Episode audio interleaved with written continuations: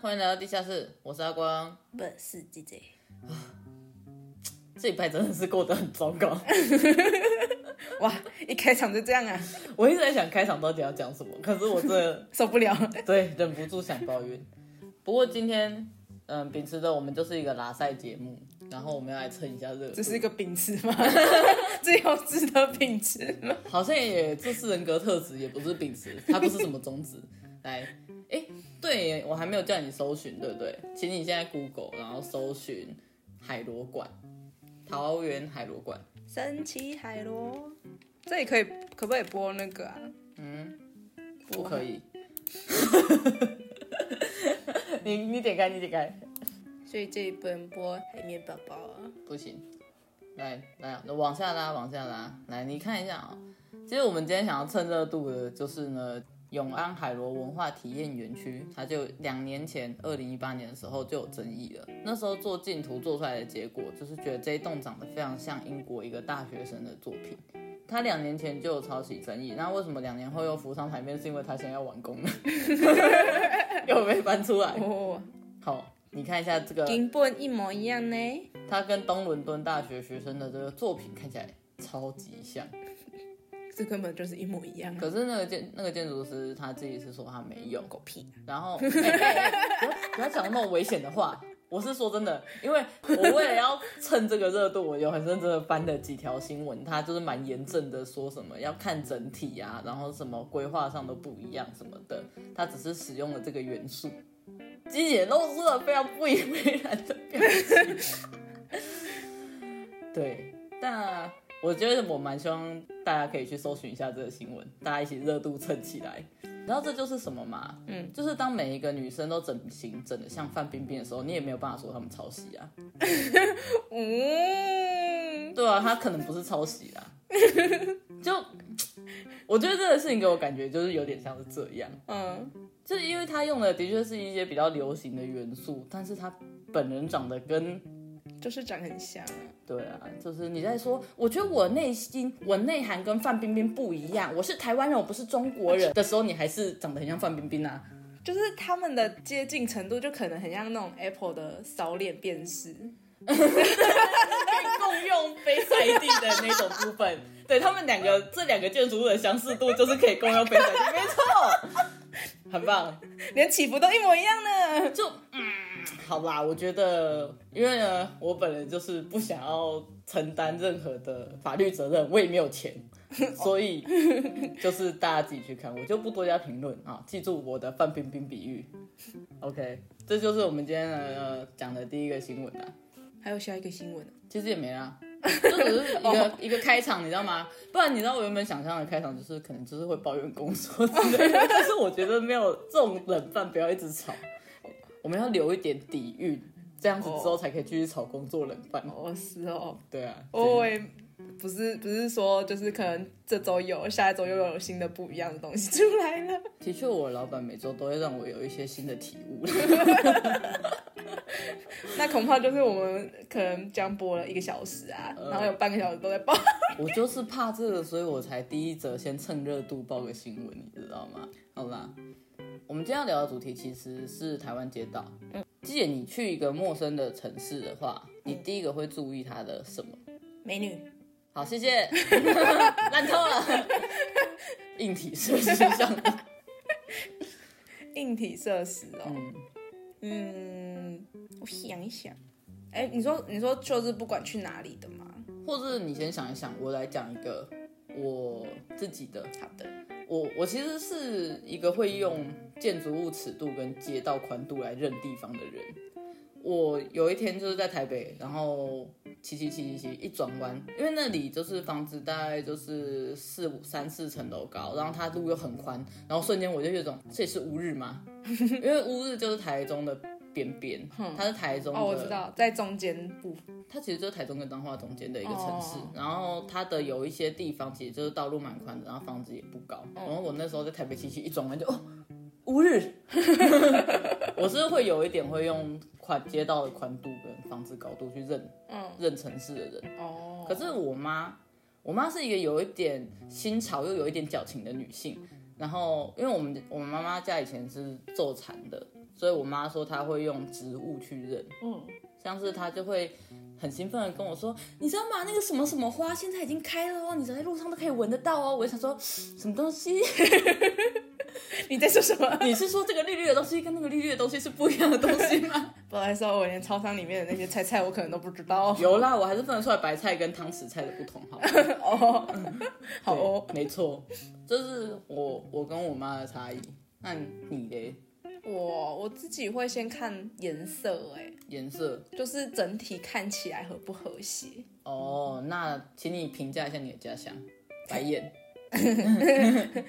就很花花绿绿啊，嗯，然后之后看完之后，我就会去看那些小，算是小地方吧，嗯哼，因为我就会很想看有没有一些，如果是出去玩的话，嗯，我就想知道有没有一些小店，哦，特色小店，对，因为我我也喜欢逛市集啊，然后还有一些小杂货店那种，嗯，然后有些小杂货店都会是在巷子内，哦，所以你要比较仔细的去看。所以其实是一个喜欢往巷子钻的人。对，欸，其实我觉得巷子很不错，是吧？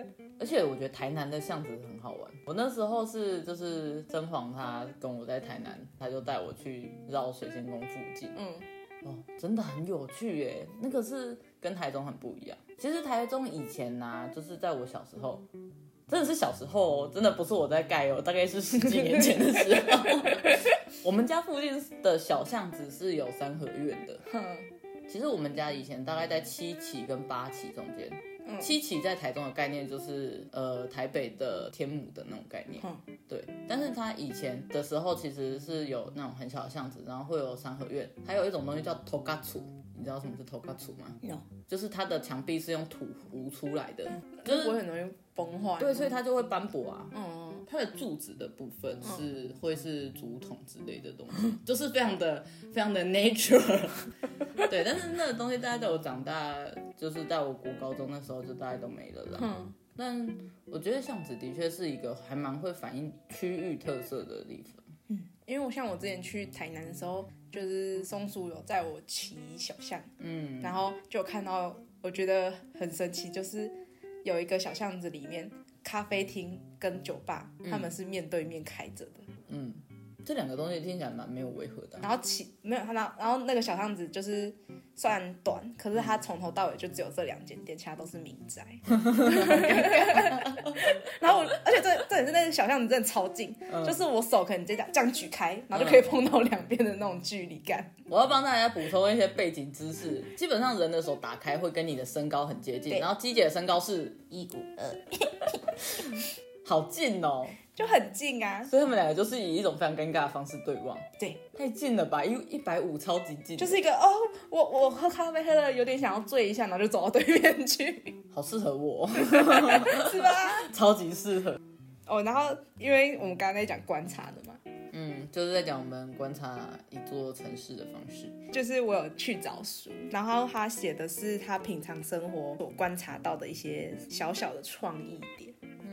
然后他的书写方式是先给你一张照片，嗯，然后让你先思考说你看到这张照片你想到的是什么东西，你观察到什么，嗯，然后他在后面再写下他的感受这样子。哦，嗯，所以难怪他这本书的书名叫《观察的练习》，嗯，因为他有一点像是先出一个习题给你，然后在后面再描述说他看到这张照片的时候他看到什么。对，而且其实他也算是有讲到一些设计的利弊，我觉得他会从一些比较微小的细节上面去做一些讨论就对了，嗯嗯，然后像是有一个我觉得我印象蛮深刻的，就是他有 一, 一张图是从窗户看出去的招牌，嗯，这张图的位置是在车站出来的楼梯向下走的时候可以看到的地方，嗯，然后你看出去就是一个招牌在印在你的眼帘里面这样，嗯，然后他是说这个招牌其实就是为了给出站的人，就可能他肚子饿然后在赶时间，嗯，他就看到那个招牌他就知道这个地方有一个地方我可以吃东西，嗯哼，这样所以他就可以一出站就直接去那边吃东西，快速完食再继续他的下一个行程这样子，非常的瞄准的在这个地方的使用者的心态，嗯，而且我觉得他这个还蛮有趣的是，因为他想要让你集中在看这件事情，嗯，所以他会把颜色去掉，变黑白色。嗯，哦，原来是故意的，我觉得啦，嗯、我觉得是这样。嗯嗯嗯。而且我觉得很有趣的另外一个小案例是，就是我们可以看到很多脚踏车停在路边嘛，嗯，日本很多，对 对, 對。然后就发现有一个脚踏车的后面的篮子里面放了一个招牌，嗯，然后是因为如果你自家要立招牌的话，你其实是需要申请，就是很麻烦那样子。哦，所以他算是规避法律的那个。对对对，他就直接把他的停他的脚踏车停在那边，然后把他招牌放在他的篮子里面。你知道这其实会让我想到那个有的有的 Uber Eats 的外送师、嗯，他们也会在他们的箱子旁边贴东西。哦，真的、啊？对啊，有一天就看到什么某某宫，就是宫庙的那个广告。宫、嗯、庙？对啊。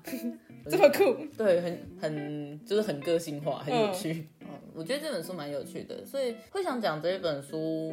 有一点其实也是因为我觉得大家其实对周遭生活环境不是到很关心。嗯嗯，因为你知道吗？我这次要讲这个主题，我就想到一件事情，就是一般人走路的时候都是看前面。如果比方说我一百七的话，我的视野就是大概都是落在一百五。然后一百六那附近，我就会看这些东西。可是其实学建筑的人走路都会看上面，很危险。我真的觉得我们走在路上超级危险的，而且走一走会不小心往上看，然后就发呆。对，因为你就会想说，哎、欸，那里为什么装了那个东西？超危险的。你知道我现在之前在台北骑车，然后对，超无聊。骑车的时候也很危险。没有，我我还好，我是等红绿灯的时候，嗯、然后其实。会发现其实往上看天空其实很漂亮哦， oh, 然后我就开始拿手机出来在拍天空。你真的是一个危险驾驶朋友。你知道我最近已经练成一个就是等九十几秒的红绿灯不会心烦意乱的。然后我每天如果不要塞车，我上班其实不用骑那么久，真的、哦、对。而且我以前骑机车是不听音乐的，但是我到台北之后我真的没有办法，因为太久了。对，而且你早上的时候你通常都很想睡觉，然后呢你骑车的经验基本上就是小时候有没有玩过那种飞机然后单向卷轴，你就是只能一直被往前推，然后那个你就要闪躲一些迎面而来的子弹。嗯，在台北早上骑机车就是这种体验。就你每天早上骑车就很像在玩单向卷轴的射击游戏。刚刚提到了几个啦，其实我们一直提到机车、嗯、你知道甄嬛在很久以前跟我讲过一个，就是我觉得他讲的是对的，但是我又觉得嗯啊不然怎么办？什么？他就说台湾的市容就是被机车给毁了。嗯嗯嗯，对啊。还可以制造奇景呢。对啊，就是机车瀑布啊。对啊。嗯嗯，诶、欸，所以其实台湾的街道有一些呃，那那个东西到底算是特色呢，还是缺点呢？嗯嗯，兼具。好问题。嗯，你喜欢台湾的街道吗？好难哦。嗯，我觉得这个问题很难，不然我因为街道有点太广。嗯，而且我觉得每个城市的风貌还蛮不一样，这个问题问的有点太广。嗯，不然请你评论一下桃园的。烂透了。哎，怎么回答那么快？哦，桃园的路的确是真的是。很神秘，就是，嗯，像你常在台北骑车嘛，嗯，台北的路基本上都是直的嘛，嗯，一般来说啦，你比较方方整，对啊对啊，桃园的是弯的，就跟永和一样、啊，嗯，而且桃园真的是基本上，你看九条路有八条都是弯的。那你觉得市容嘞？桃园市容怎么样？嗯。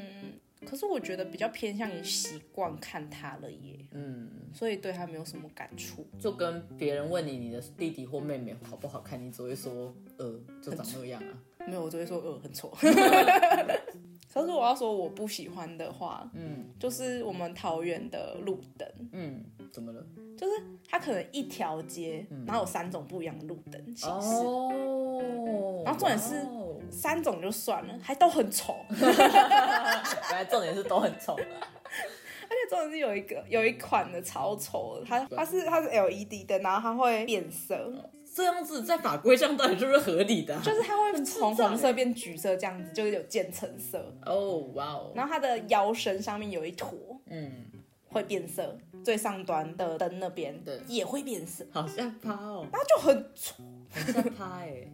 哎、欸，我台中都没有这种东西，还是我们没发现？好痛苦，就是你这样子，就是它是它的那一区是从高速公路回市区，嗯，然后它那一条路就可以看到三种不一样的路的。咦、欸，其实我觉得台湾的街道一直以来都给我一种，就是这里修一修，那里修一修，修补修补补。我想到我就修，你知道之前有一张梗图，就是。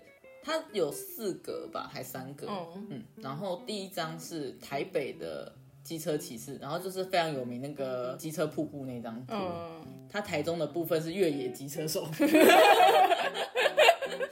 我没有在跟你开玩笑，真的是。你上次来台中你有感觉到吗？有有哦，尤其是我们我们的中港路，这令我非常的惊讶，真的是没有一个地方是平的哎、欸，我真的是傻眼。这不是市区吗？对，没有，而且那条路是，因为我觉得也有一点是因为它是一条有点老的路了，嗯、而且就是我们以为花莲跟屏东那里会比较难骑，殊不知没有、欸，很平顺，很平顺，超平顺。就嗯，台中怎么呢？我们台中就我不知道，可能忙着吸骨观空气吧，吸到脑袋都坏掉了。而且还有一点就是我们的那个道路的那个待转区啊， uh-huh. 大家都会觉得就是台北不是天龙国嘛，然后经费不是很多嘛。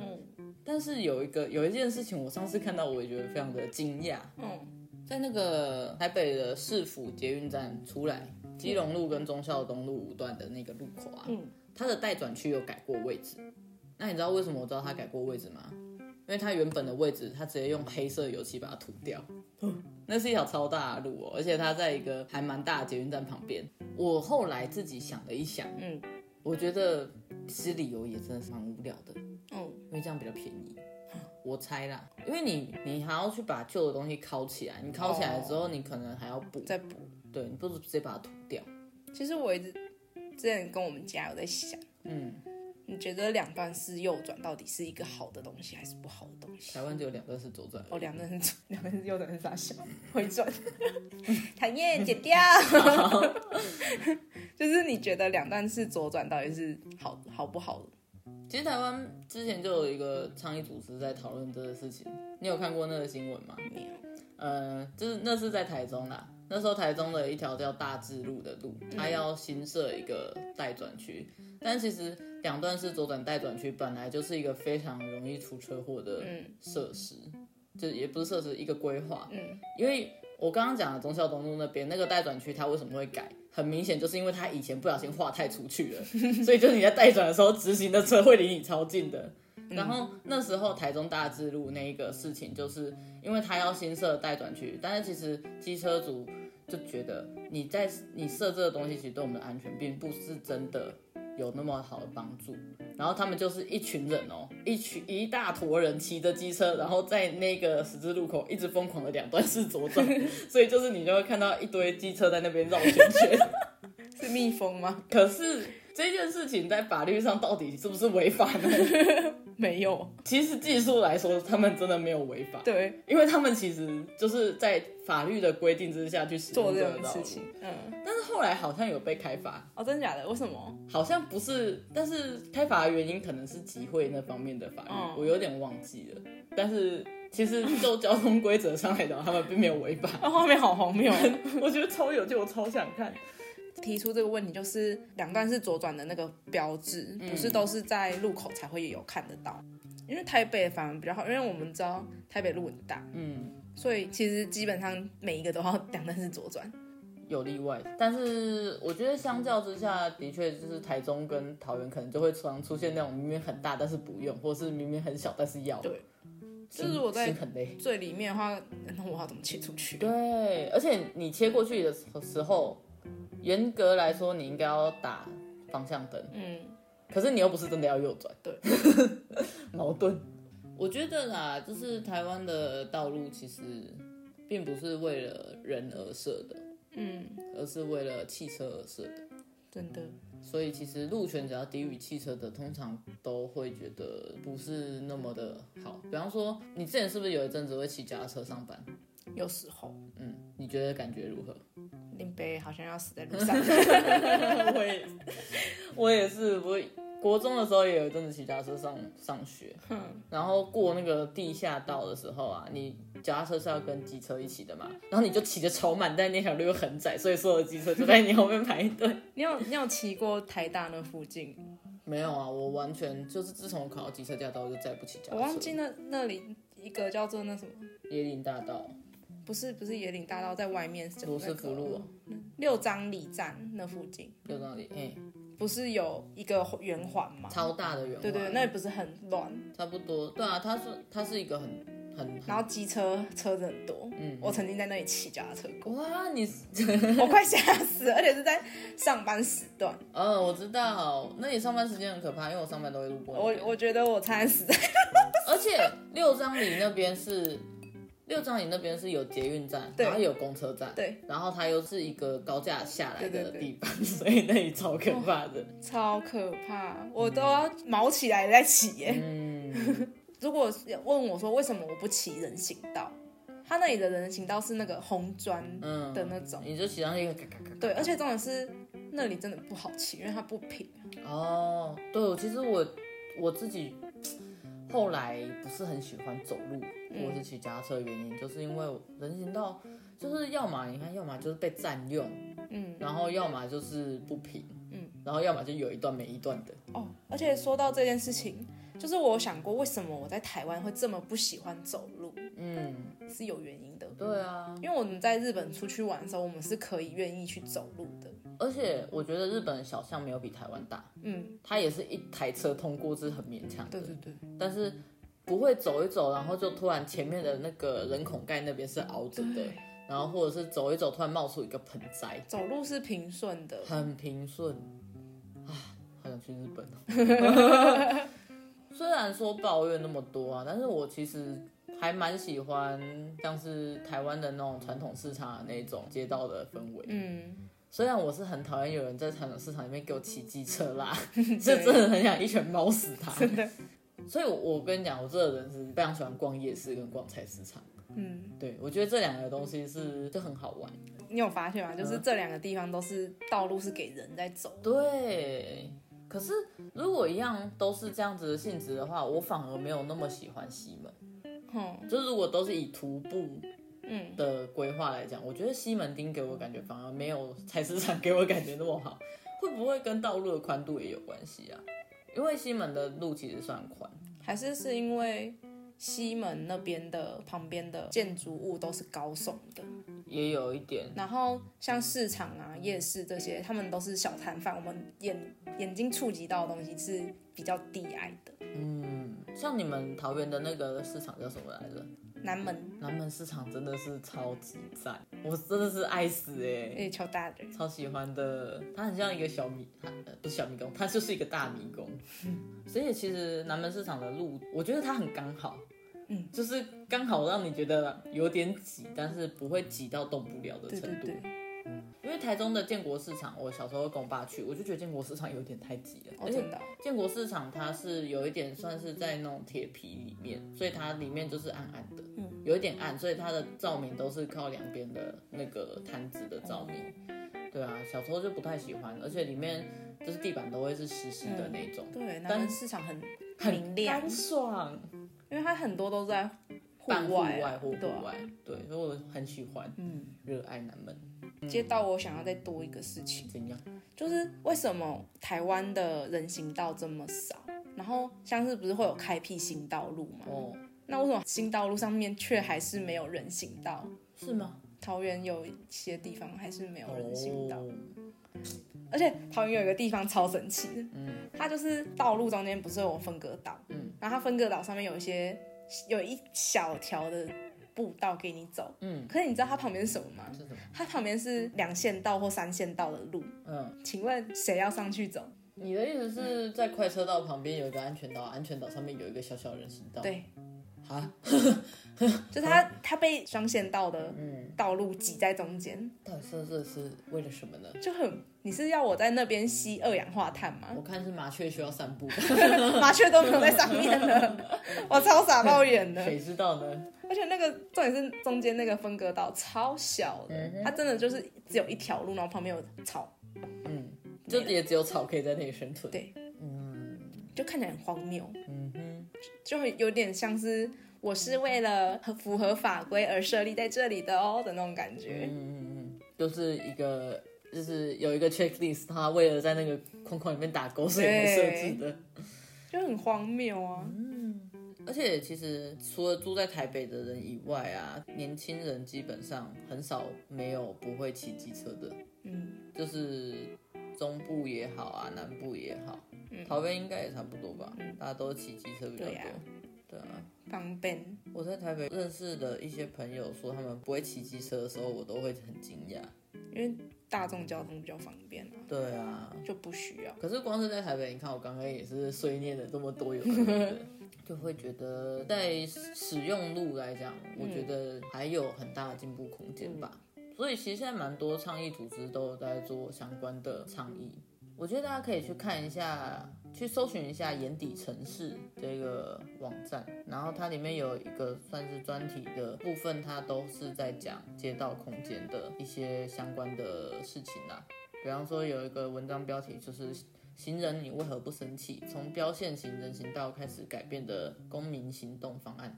它其实就是在讲说台北现在有很多的人行道是用绿色的那个油漆刷出来的人行道，嗯，然后就说这个东西真的就可以改变超荒谬行人的权利了吗？然后你们为什么不生气之类的，他们的文章其实我会觉得都蛮有料的。嗯，对。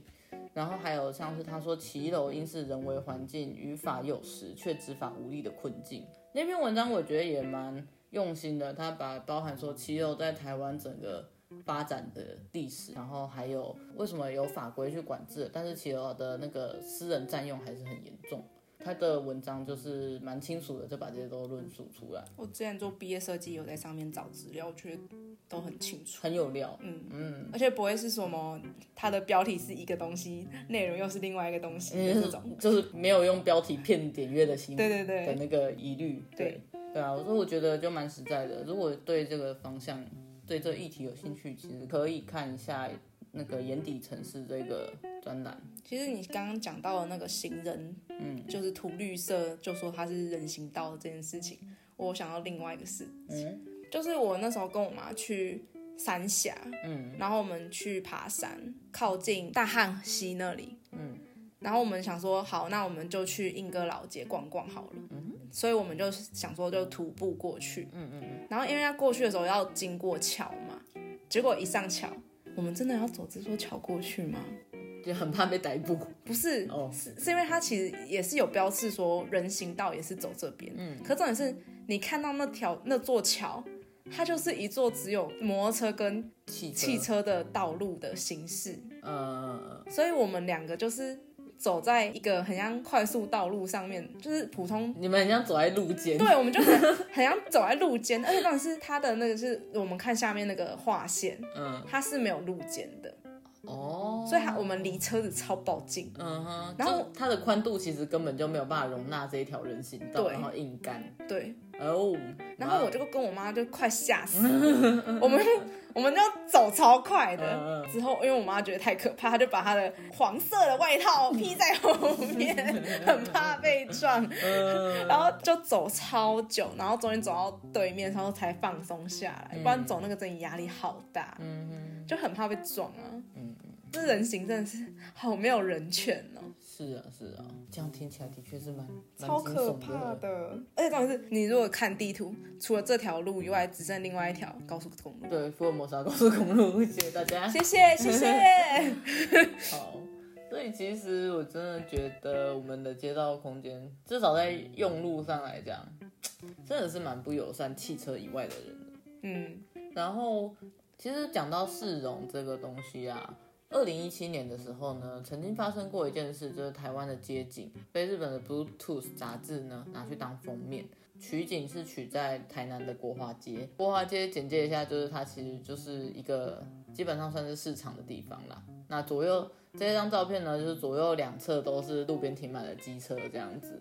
但是因为他用了一个很漂亮的字体，然后写着台湾两个字，然后下面是用日文标注，有的人就会觉得哇，台湾好美，好有质感，然后就是其实我们街道也是很有特色的，但有另外一派人觉得这是丢脸丢到国外去，怎么会有这种事情？其实它有把图变得比较偏日系风的，它有调色，所以它整个色调其实就是比较好入眼、嗯、但是有些人会说你会觉得这张照片好看只是因为下面有日文吧，就是那时候其实有一些人就是有这样子讲、嗯、然后也引发了讨论，就是说你觉得台湾的街景到底是好好看还是不好看。嗯，所以其实我在这节目开录没多久，我就问记者说你喜欢台湾的街道吗？其实我是想说，如果今天是你再回来看这个新闻，你会觉得你会站在哪一边？嗯，如果单纯以这张图来说的话，其实我自己是喜欢的、欸、嗯，如果单纯以这张图的话，我也是喜欢的。而且其实因为这张图的话，招牌其实都是红色跟白色基底去做的，嗯，加上它的右侧其实都是同一个形式去排列这样子，因为它的右侧的那一个建筑物是叫做永乐市场、嗯、然后它的建筑物的二楼的形式都是比较几何的状态，然后还有比较一致的雨遮、嗯、都雨遮都是绿色，那招牌都是红白，所以其实这张看起来的照片算是和谐，算是吧、嗯、我觉得有一种复杂的和谐感，而且重点是因为它的取景是刚好是一个对称的，对，所以又让它不会这么的凌乱。嗯，所以我觉得如果单纯用一个很开放式的问题说你觉得台湾的街道到底是美还是不美，我觉得有点这个问题有点太笼统了、嗯、但是单就像这样子的市容，就是以以这张照片国华街这边来讲的话，可是我觉得这也是真的是跟取景有很有关系，取景跟调色都很有关系、嗯、因为其实基本上如果都是肆意生长的话，大部分的街景都蛮丑的。嗯，而且我想到一件事情，嗯，就是我之前有看到一个画家，嗯，就是他会取单栋下来去画，嗯，然后你看到那张图就觉得他有点可爱，就是如果单栋单栋看，对对对，嗯，可是如果你想你想想哦，台湾其实每一栋都可以单栋出来去做画、嗯、可是如果你日本的话，在比较市中心的，它每一栋其实都长差不多，因为它没有任何一个加建啊另外去做一些自己额外添加上去的东西，所以它可能跟隔壁那栋是同一个时期做出来的东西，它就长得一模一样。等一下、啊、我先问一下你有去过日本吗？嗯，好，你是去哪里？东京。嗯，你觉得东京的大楼长得都很像？嗯，好好，继续。对，我们先把背景都理清好。就是因为它不会像台湾这么多五四三加也加过去，就是你可能转头又可以发现另外一个不一样的东西。嗯，就是一样，就算都是做帷幕的大楼，你觉得就是台湾人喜欢的东西，就是这我一定要跟对面那个国泰世华长得很不一样。对，像日本的话，他们的就是街道那些规定相对比较严谨。嗯。然后我们台湾的话就是比较没有那么多，而且加上台湾人很爱去做说像是招牌，就是我一定要比别人更明显，大家才会看到我所以大家就是越来越凸越来越凸，反正就是越来越大越来越大，颜色越来越鲜艳，不知道在比什么。我觉得和谐感是我们跟日本的一个还蛮大的差异的、嗯、因为真的我自己觉得他们从民宅到商业大楼的那种色调啊还有形式都比较统一啦。嗯，像是那个我觉得你只要去乡下中南部的乡下，你其实就可以看得出来、啊、这间的铁皮屋是 粉, 粉红色的，那间是粉绿色的，然后那间又是粉蓝色的，头很痛。对，就是大家都非常的不是很 care 说整体看起来要长怎样。对，嗯，的确是跟日本蛮不一样的，因为我在做功课的时候，其实我就有看到一则算是报道吧、嗯，就是他就说啊，有一个日本设计师叫做藤本健太郎呢、嗯，他其实有剖析过台湾街道的招牌的字体，嗯、就是他的一个结论啊，在这位藤本先生眼中的台湾街景啊，也许不是整齐划一，但是却也因此充满了生命力。嗯嗯、台湾的招牌和广告呢，就是把字体的变化发挥到淋漓尽致我觉得嗯，因为他淋漓尽致还给我用上引号下引号然后呢他说虽然在严以律己的台湾人眼中始终称不上好看，而且觉得难以登大雅之堂啦，但是呢、嗯、这个特殊的街景其实也对外国人来说是另外一种风景。嗯嗯，我觉得他用淋漓尽致这次完全的体现了我们华国美学的精髓，是就是大大大要更大，嗯，再更亮一点，不要跟我谈什么美感不要跟我谈什么饱和度，哎，这样的话我就是另外一本叫做那街仔路采集志，嗯，它里面有写各式各样台湾的特有奇景吧，我觉得这样算吧。它算特有奇景吗？嗯，我觉得你可以举例，就是像是我们在市场里面不是很常看到那种像水果摊手写招牌， 对, 对手写招牌各种淋漓尽致啊，芭乐一斤多少钱，就是我们看到那些招牌我们会觉得其实还蛮日常的，可是就是被他这样写进去之后你会有点注意到，哎，好像真的有点有趣耶。就是具体的举例，就是说你平常讲芭乐芭乐，然后你在水果摊看到他写芭乐的时候你就会觉得没有什么，因为这很直觉，可是当有一本书把这个画面拍下来，然后就是一个手写的招牌上面写爸爸的爸很辣的辣，然后写芭乐，你就会觉得嗯诶哦然后因为他他标的这个手写的水果摊招牌里面，他洛梨两个字都写错，哎，骆驼的骆跟离开的离，而且他的干妈你看到干妈的时候你可能不会觉得怎样，对不对？但他的干妈的干是写勇敢的敢，妈是阿嬷的妈爸爸很辣很勇敢的阿嬷，好老派的笑话，我不想接。哎、欸，那边我把它剪掉。我不想，我不想接。No， 反正就是，可是你直接照着念，或者是它出现在你生活中的时候，你就会觉得，哦，这这没什么、啊。对，就是其实说实在，你可能还不会注意到，你只会就是它就会变成你生活中的背景，然后一闪而过而已。可是这本书我觉得有趣的是，它会把这些小小的东西就是截取出来。不知道大家还有没有印象，就是现在应该也还有，就是我们去店里面不是会有那种蜡笔，嗯，然后要画画说我要吃什么的，嗯嗯，旋转蜡笔、啊，对对对，旋转蜡笔就勾菜单嘛，对对对，嗯、然后然后不是会有绑橡皮筋，然后但可以拉长，然后可是你又不能带走它。哦、oh, ，你是说橡皮筋编成一个长长的线，对对对对，然后捆在那个旋转蜡笔上面，然后粘在桌上，对对对，怎样？他有收入这个，有他有收入这个东西哦，这其实很台湾耶，对、啊，很台味啊我觉得这蛮可爱的，这些其实是一个看到图之后就觉得哦对有这件事。可是我觉得有一个我真的是他有讲我才有意识到这件事情、嗯、就是我们去菜市场不是会有挂塑胶袋，就比方说你是买鱼或买买水果啊，他就是会给你塑胶袋，然后它是一卷的，你自己去抽嘛、嗯、他们就是一个水管是拿来挂那个一卷塑胶袋的部分，然后会用铁钩直接勾在灯管的那架子上面，然后直接掉下来，就是一个粗铁丝的那个塑胶袋钩，对，然后让你去抽。这个的确是一个不会发现的事情、啊、对，因为太日常了，对，它太小了，而且重点是因为现在每个肉铺吧，嗯，反正那种摊贩啊，他们其实基本上都会挂着这种类似的东西。可是我觉得比较常见的，因为我觉得这个还是有一些要考验精工跟五金能力的部分、嗯、我觉得比较常见的是挂钩，然后直接挂在他的摊车旁边、哦、摊车的下面，然后是手往台面下伸、嗯、你就可以抽，我觉得比较常见的是那种。嗯，这本书就蛮算是一本可爱的日常生活嗯叙述，反正他会，他这本书感觉上是一本读起来蛮轻松好玩的书。嗯，他就是把他平常看到的东西讲出来而已。嗯嗯，这本书的名字叫什么？街仔路采集志。而且我觉得他很可爱，他的标题也是用手写的。嗯，觉得还不错，蛮可爱的一本小书。而且他的封面也蛮台式，嗯，各种拼凑。对啊，然后用很鲜艳的黄色。我觉得他就是放在那个水果摊上面，你会觉得。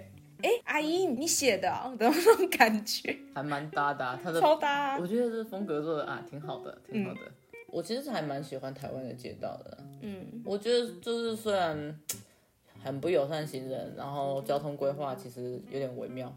嗯，我喜欢的道路会是小巷子。嗯，然后车真的不要那么多。我觉得我们喜欢的东西是不是都有一点，就是就是身体感上会跟我们比较亲近的东西。嗯，其实现在想想会向往欧洲生活是因为可以在路上悠闲的走路，其实这对我来说是占蛮大的一部分、嗯、因为台湾城市来说很少可以这样子做的地方。哦，其实你知道我最喜欢去散步的时间就是晚上半夜、嗯，我觉得半夜散步很爽，因为没有什么车。哦，可因为我自己本身是喜欢晒太阳的人类。哦，我是不喜欢晒太阳的确是，所以白天就很多车啊，然后又很喧闹。可是说有没有人要去改善这件事情？嗯，套路我是因为我没有查到这一块，我只有查到接到上面原有的东西。什么意思？变电箱。现在怎么了？有法规规定变电箱的？没有啊，就是有人去改造变电箱。是哦，嗯，我马上想到变电箱就是画很丑的山水画的那种，对，是不是？就是超级花花绿绿的，或者是画一些什么可爱动物啊之类的，然后长得超可怕，就, 就很糟啊！我我我我我不知道啦，我就是不喜欢。来，我们先给阿光看一下变前变后的样子。嗯，变后就是。这这个灰灰的灰绿色，就是我买衣服的时候会买的颜色啊，十八 O C 斑，十八哦，它跟那个柏油路的颜色很搭哎、欸，嗯，好看好看，水水，而且它的颜色其实基本上它是算是有采集旁边的颜色，对啊，它在这里非常的和谐。哪一个单位在做的、啊嗯？都市都市项目哦，都市项目。然后他也有写他的改造流程，就是他们会先把他们那时候做出来的成果放在一个广场，然后民间参与去投票说你喜欢哪一个样式、嗯、然后再去执行。哎、欸，我蛮喜欢这种做法的，而且他的执行完的样子其实也蛮有趣的，就是我们刚刚不是有看到灰色基地吗？对啊对啊，它上面有好几个圈圈，那好几个圈圈就是反映周遭的颜色主要是什么颜色、嗯、然后再拿那个最大宗的颜色去作为它主要颜色。嗯，但每一个地区选出来的色票不太一样，但是它会它的警示带其实不会完全看不出来，它有一点点跳色跟撞色的感觉，对，蛮好看的。嗯嗯，就是拜托不要花花绿绿的好不好，真的是很丑。而且其实我蛮喜欢他们操作的这种方式，因为呃，我自己觉得以往的我对于街道啊或者是这种公共空间嗯这种东西的想象就是都是别人决定好要给我什么，然后我们只能被动的接受，然后再骂他好丑哦、嗯、就是你能做的事情就是骂他，对，看到他骂他觉得他很丑，就是非常的被动。可是我蛮喜欢这种让在地的人或者是使用者来参与的，主动出击。对啊，就不要都是那些其实美感也很糟糕的上面的人在决定这个事情，或者是选择一个比较简单或便宜的方案就草草了事，我觉得这样子不会更好，而且只会让你你会越来越抽离啦，因为你就会觉得它就是不好啊，啊我也没办法改变它。对，我觉得那种互动关系是不好的。嗯，对，如果是这样的做法，我觉得还蛮蛮棒的。这是我自己的一个观察、啊，虽然有一些长辈就会说啊，你们现在年轻人的店就是招牌都很小啊，啊就是你们那不就是文青会喜欢的吗？我是非常不喜欢这种说法的。就首先是人家店招牌要大要小关你屁事，对、啊，然后再来是现在的时代已经不是一个你招牌做越大越显眼，你的店生意就会越好的时代，嗯、已经不是这个时代了。就是想法上要稍微跟进一下，就是基于美学上的考量去做的这些决定，我是持正面的态度的。虽然有些时候店真的不好找啦， 对, 对，但是如果这个不好找可以换来比较让人舒适的感受，甚至就是当你行人走在路上，你不会觉得那些招牌让你觉得很刺眼，嗯，然后会让你觉得哦这个地方好乱，我眼睛好累。我觉得其实这样子的改变是好事，而且其实现在就是我们找那个地点，我自己都不会是先去看它在哪里，而是用手机查它在哪里。嗯，所以它的那个招牌的需要性其实没有到那么大，就是它的招牌已经不用到争奇斗艳来让你发现它，因为我我觉得就是就像你说的，我们获取资讯的管道已经不一样了。嗯，所以这也算是就是当然是每个世代的那个美学的进展，嗯，然后还有随着时代改变，大家获取资讯的管道不一样而造成的结果，我觉得都有影响。所以其实市容这个东西，当然我觉得讲这有一点老生常谈吼，不过其实真的是需要每个人都去关心一下，它才会变得越来越好。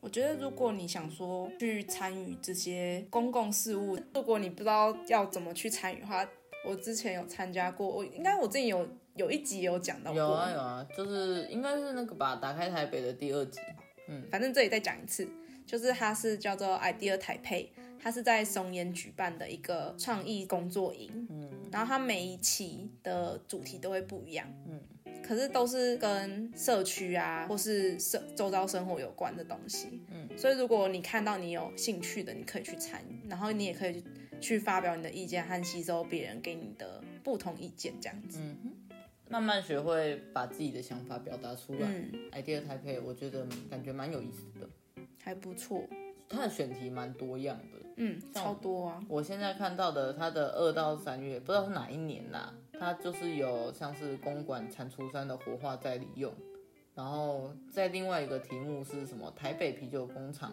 的那个储酒大楼的想象之类的，它的选题其实蛮丰富的。嗯，回到说观察吧，就是不管是 Idea Taipei 也好，还是我们今天介绍的书啊，或者是我们看到的这些事情、嗯、最原始还是会回到说你有没有去关心你周遭的环境。这其实跟上一集真的，我为什么我们每次讲的什么都跟上一集有一点关联性啊？这就是宇宙的力量。就是上一集我们在讲学校的时候，不是也说要去观察这些、嗯、哦，因为上一集我们在讲美感教育、啊、然后后来讨论到说美感到底是什么，嗯，对啊，我们上一集是也讲到观察，对啊，所以我就觉得从小开始培育的话，真的对你的生活啊，就是改变其实也蛮多的、嗯、而且如果你观察到更多东西，其实你的生活会更丰富，你不会觉得一成不变。对啊对啊，的确是。嗯，我不知道怎么结尾，好想要用一些闲聊来结尾哦。真的，就是我觉得我们这个不太算是一个重性的，我们很像在讲横的，就是一个点一个点一个点讲，只是我们都在讲道路上的事、嗯、不是一个深入深入深入的东西。而且比方说有一些东西的不好，它就是很明确的就是不对的东西，嗯，但是好的东西又有点模糊，比方说像是台湾的街道很乱，到底是好还是不好，其实它是一个很模糊的地带、嗯，然后反而很难就去下一个很武断的结论说，哦，所以我们就是要改努力的改善我们的市容啊什么什么的，我就觉得挖挖鼻孔。嗯，我觉得不一定是这种结论耶。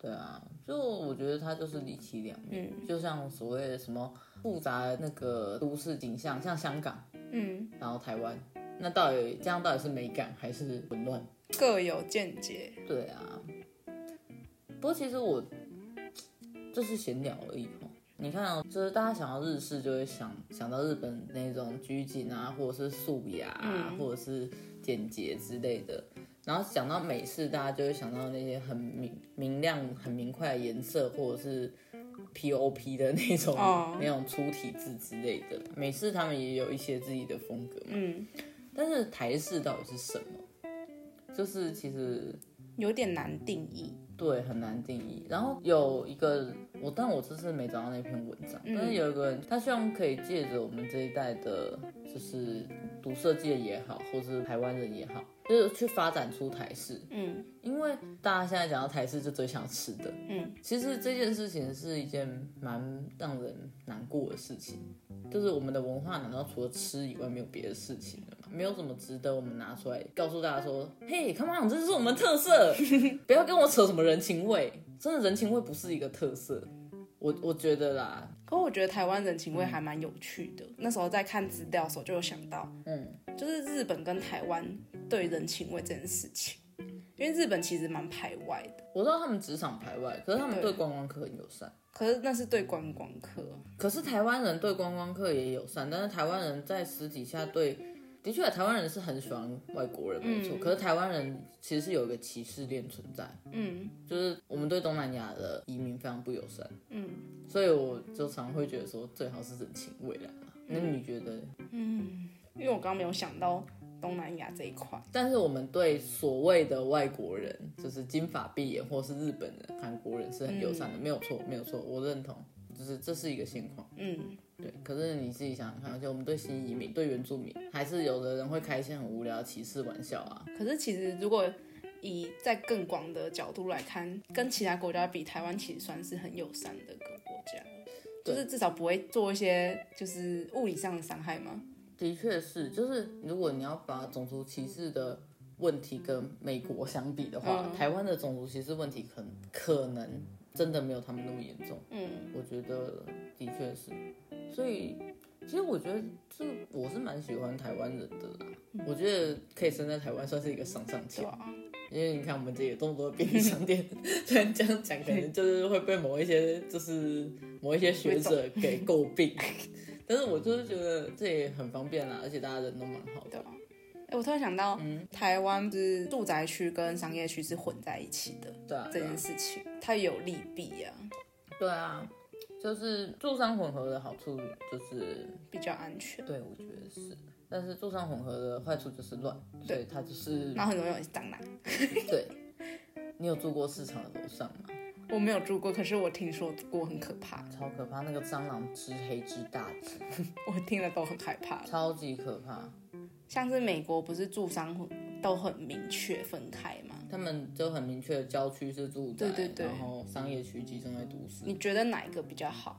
其实我自己是喜欢住商的混合、嗯，我因为我真的觉得单纯的住宅区会让我有一种超无聊恐惧感。我觉得那种恐惧感是来自于你好像被迫要跟你的邻居非常的 friendly， 不然你好像就会被霸凌到死。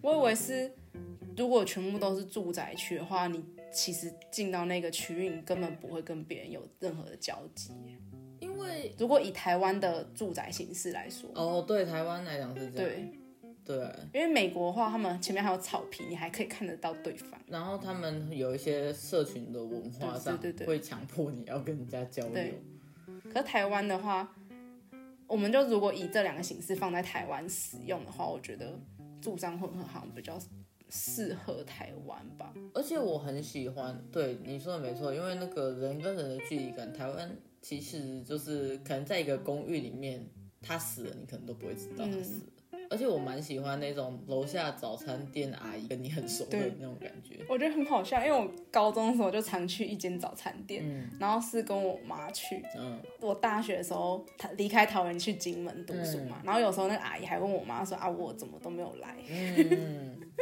我觉得就是因为我们是有点地下人稠，然后我们居住的形式又不太容易跟人类产生交集、嗯、所以这时候住商混合的好处就是你可以有一些最低限度的跟陌生人的交流。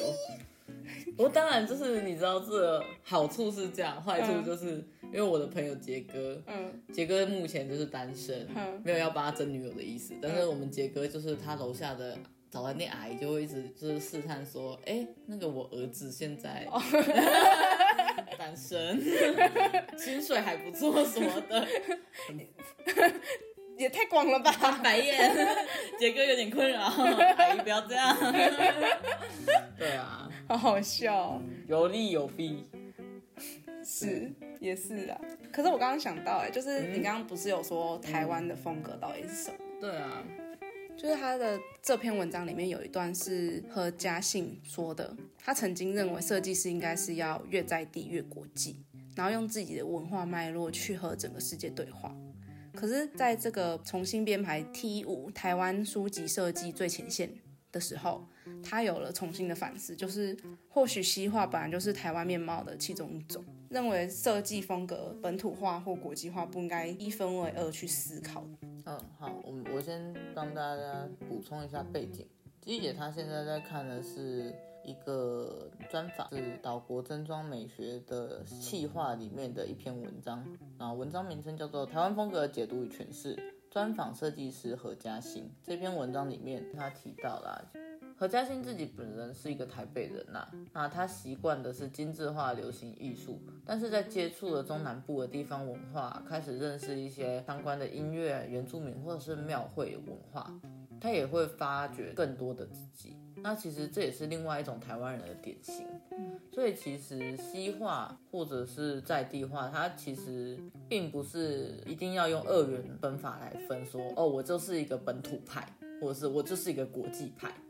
以台湾人的状况来讲，也有一种形式就是它其实是吸纳了这两种东西糅合出来的。我自己是觉得这其实还蛮符合我们现在的状态，我们尤其是就是到底台湾是什么，我们到底是谁的这种议题上的讨论。你知道那个有一个牌子大家都知道叫做犀牛顿，嗯嗯，我喜欢的 podcast 叫做台湾通勤第一品牌，里面呢我应该是晨晨吧，晨晨曾经讲过说犀牛顿的网站做得很好，好到很像是国外做的，你知道这、哦、我觉得很像这句话其实是有一个非常复杂的脉络。其实我觉得这跟我们在这个报道里面提到的这个概念是有点像，嗯嗯，有趣，可以反思，真的。对，今天这一集就没有什么明确的结论，我觉得这集也不太适合下明确的结论，是吧？很难用，有点过热。